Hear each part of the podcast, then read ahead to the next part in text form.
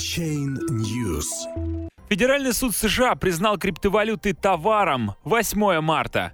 Решение является прецедентным для всех судебных дел, в которых участвует комиссия по торговле товарными фьючерсами. Ранее другой регулятор, комиссия по ценным бумагам и биржам, настаивала, что криптовалюты — это ценные бумаги. Окружной судья США Джек Вайнштейн, рассматривая дело комиссии по торговле товарными фьючерсами против криптовалютного бизнесмена Патрика Макдонала, постановил считать криптовалюты биржевым товаром.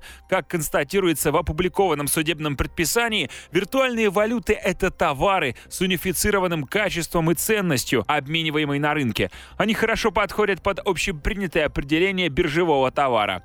Теперь CFTC может на законных основаниях инициировать судебные дела касающиеся криптовалют, так как последние признаны относящимися к юрисдикции этого регулятора. Своим решением судья поддержал позицию CFTC по криптовалютам, сформулированную еще в 2015 году. Регулятор утверждает, что как биржевой товар криптовалюты должны регулироваться законом о товарной бирже 1936 года и являются поднадзорными CFTC.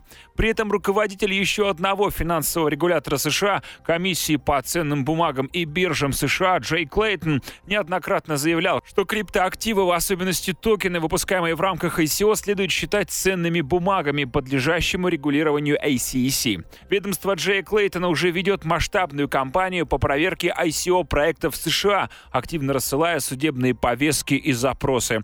Таким образом, будущий порядок регулирования криптовалютного рынка в США остается неясным. На участие в нем претендуют сразу два финансовых регулятора страны. Руководители ACEC SEC и CFTC ранее выступали вместе на слушаниях перед Банковским комитетом Сената Конгресса США.